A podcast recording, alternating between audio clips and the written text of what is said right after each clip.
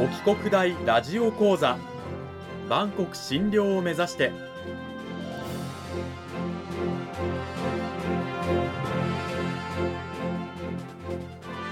番組タイトルにある万国診療とは世界の架け橋を意味する言葉です。この番組は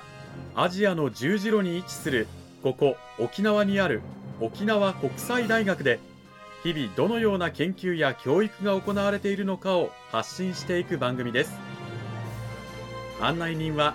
ラジオ沖縄アナウンサー小橋川響が務めます。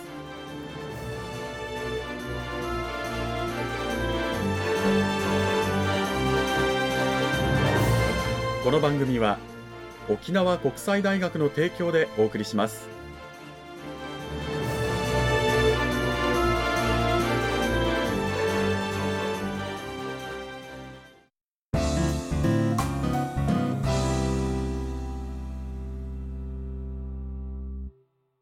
沖国大ラジオ講座。今週からは2週にわたって沖縄国際大学経済学部経済学科の影理恵先生を迎えてお送りします。影先生、今週からよろしくお願いします。よろしくお願いします。さて、内容に入っていく前に、まずは影先生、自己紹介をお願いします。あ、はい。まあ、簡単に 自己紹介させていただきます。はい、え私はですね、今年の4月から沖縄国際大学経済学部経済学科の方に着任しました。影理恵です。福岡県出身で、まあ、学部生時代に、まあ、タイに留学をしたりとか、はい、まあ、オーストラリアに、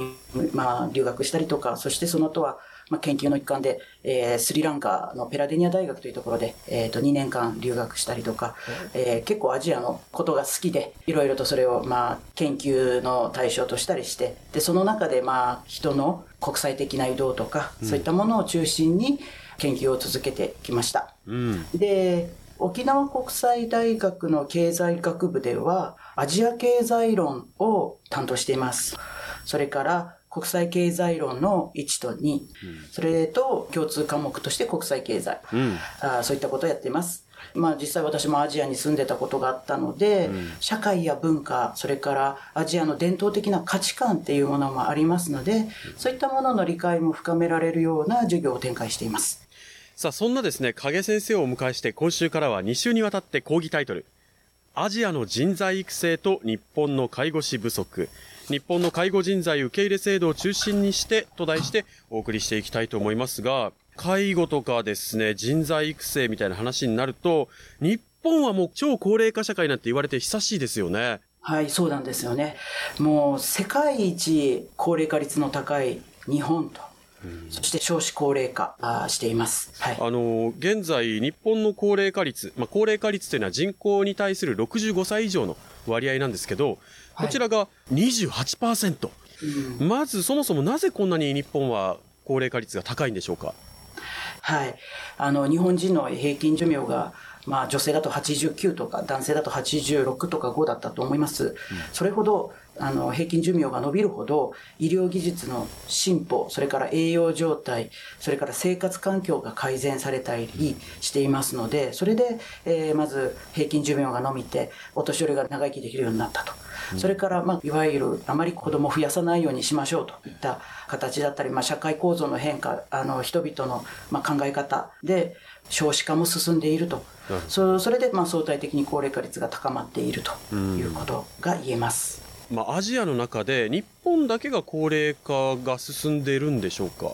いえ、経済発展が先に進んだ韓国や台湾、香港、シンガポール、うん、そういった国々では、高齢化率が10%から15%、17%で推移しています。うん、えー、2050年、うん、今から、えー、30年先ですね、今10%台の高齢化率の国々が、すべて30%以上に到達してしまいます。で、中でも韓国は40%、日本よりも高齢化率が高いということが、まあ、国連のデータから予測されています。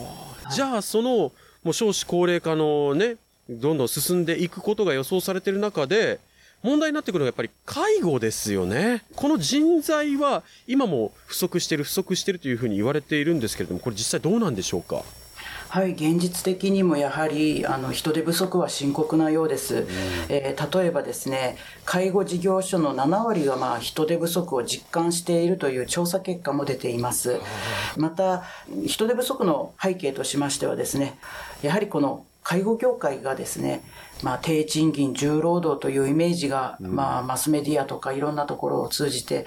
過剰にね報道されたりとか、また虐待のイメージであったりとか、いろんなね、あの、施設での問題であったりとか、それから実際に介護施設、事業所の多くが零細、中小零細企業でして、まあ、大きな社会福祉法人と比べると、大多数の介護施設というか、そういう事業所はですね、えー、キャリアパスが不透明で、そこで長く介護職の方が、まあ、働くのは難しいという思いから、えー、特に若い人たちですね。で、特に男性。男性えー、やっぱり、はい、介護業界力仕事なんですが、あの、やはり、将来性、将来的な設計が立てにくい、結婚して子供を産んでという時に、まあ、生活が成り立つかどうかという不安から辞めていく方が多いというふうに伺ってます。うんそういった現状に関して、じゃあ、あの国はどうしようという指針とかそういったものってあるんですか？あはい、まず厚生労働省の受給推計によればですね、うん、段階の世代まあ、戦後すぐに生まれた人たちがですね75歳以上になった時に2025年、はい、この時に介護職員が253万人必要だと言われています、うん、しかしながら供給見込みがですね215万人程度でおよそ38万人の、まあ、介護職員不足が見込まれているわけなんです、うん、でもっと言うとこの団塊世代のジュニア世代も65歳以上になる2040年以降も、まあ、同様の問題が起こるだろうというふうに予測されている中で、うん、まあ、一応ですね、まあ、厚生労働省の福祉介護人材確保対策ということで、うん、まずは2025年の団塊世代の方々たちが全員が75歳以上になる時の対策としてですね、3つの柱っていうものが考えられています。はい、で、1つ目が、まあ、離職した介護人材の呼び戻し。まあ、離職率がこれだけ高いわけですから、現に。うん、えー、だからその、その方たちをもう一度、あの、介護業界に呼び戻すと。それから2番目が、新規参入の促進ということで、えー、就職ができなかったような学生。うん、あの、まあ、東京都なんかは、育英会の奨学金、いわゆる教育ローンですけどですね、あの返済を免除するために、まあ、介護業界に、まあ、参入すれば、支援しますよとか、そういうことをやったりとか、また中高年、65歳以上になっても今、平均寿命が伸びて、皆さんまだ元気な方がいらっしゃいますので、シニアを活用しようというものですね。それからまあ、仕事してない主婦の方たちですね。まあ、主婦は昔から活用されてましたけどね、この現場では。うん、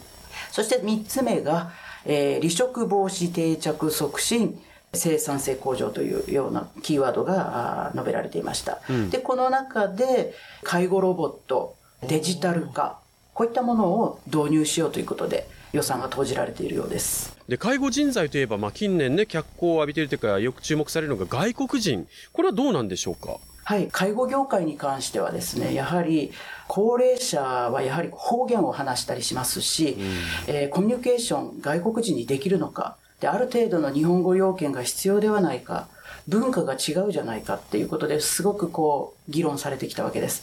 えー、ですが2017年ですね、在留資格の解読とかいろいろ入管の制度を改正をして、受け入れるようになったっていういきさつがあります。うん、で、実はやはり昔から日本人と結婚されるような、あの、まあ、フィリピンの女性であったり、ベトナムの女性であったり、そういった方たち、また日系のブラジル人、日系のペルー人っていう方たちが、あの、定住者として、まあ、早くからいらっしゃって、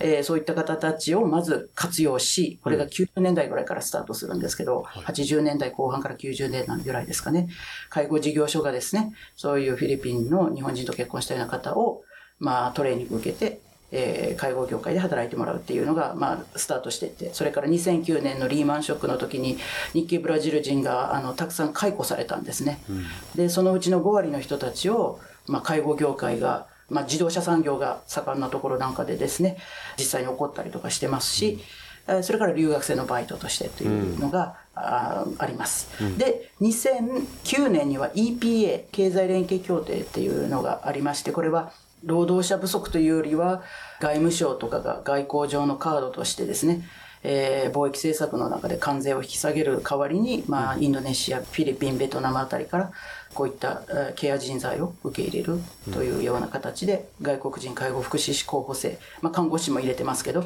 こういった形で受け入れるっていうのがまず一つ。これは新たにあの外国人を受け入れるっていうやり方ですね。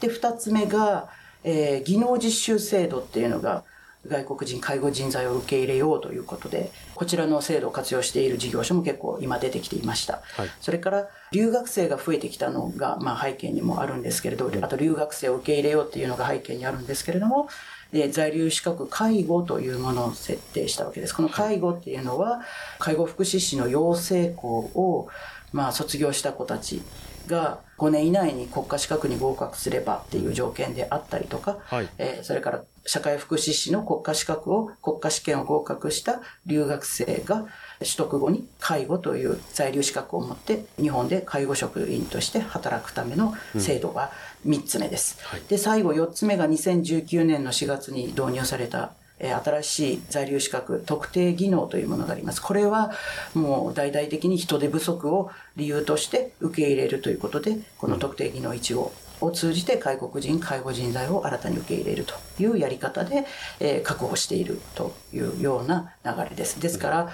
定住者と留学生のアルバイト以外を除く新たにあの外国人があ外国人介護人材として参入できる道筋は4制度あるということです。なるほど。まあ、現在ではね、あのコロナ禍で仕事を失って帰国ができない技能実習生や留学生の介護職への紹介も行われたりしていると。ようだということです。はいはいはい。ですよね。